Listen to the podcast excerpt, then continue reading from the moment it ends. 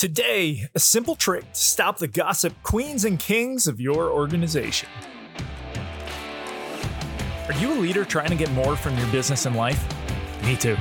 So join me as I document the conversations, stories, and advice to help you achieve what matters in your life. Welcome to Unbound with me, Chris Dubois. So, I hate gossip.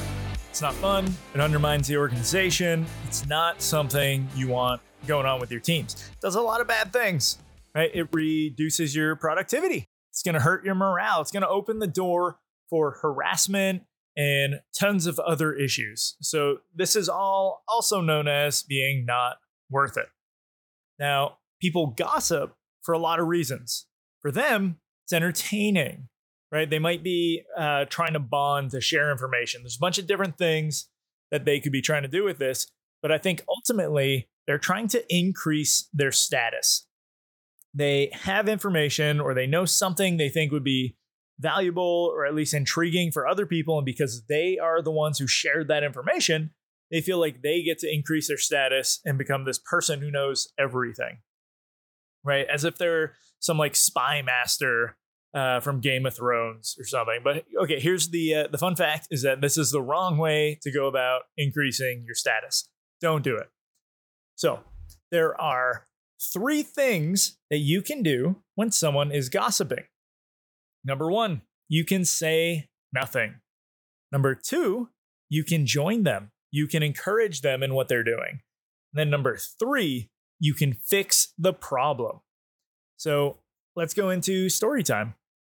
I had a captain while I was I was also a captain uh, in the Army Reserve, and this captain was brand new to the unit. So he showed up. He had only been there for you know maybe a month, and he decided it would be a great idea to start gossiping.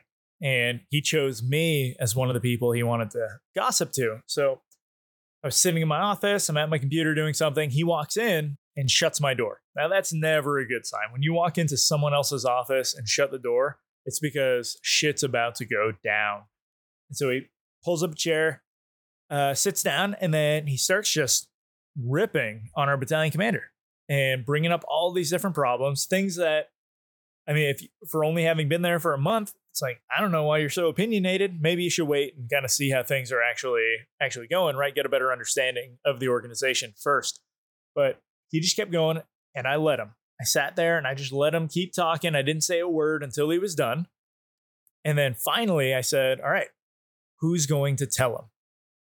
And the look on his face was priceless. It was almost worth going through the entire conversation. And he's like, What do you mean?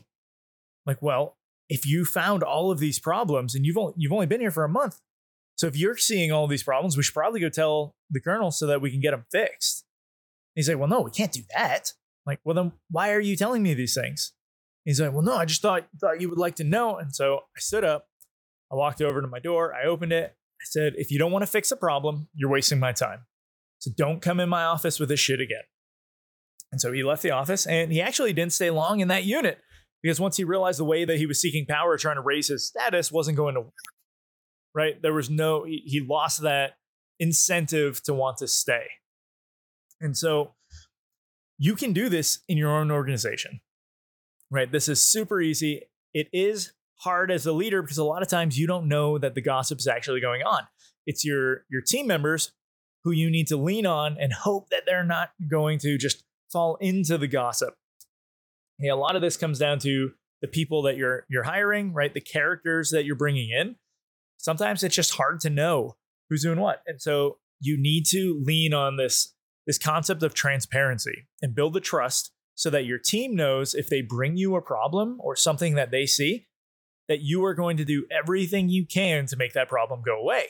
So now, when someone new comes in or someone just decides to gossip, everyone else on the team is already aware that the easiest thing to do is go tell you because you're not going to just flip out, right? You're not going to start firing people. You're going to hear what they're saying, you're going to assess what they're saying, and then you're going to try fixing the problem.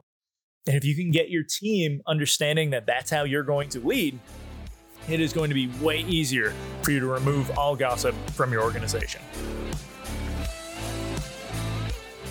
If you enjoyed today's episode, I would love a rating and review on your favorite podcast player. And for more information on how to build effective and efficient teams through your leadership, visit leadingforeffect.com. As always, deserve it.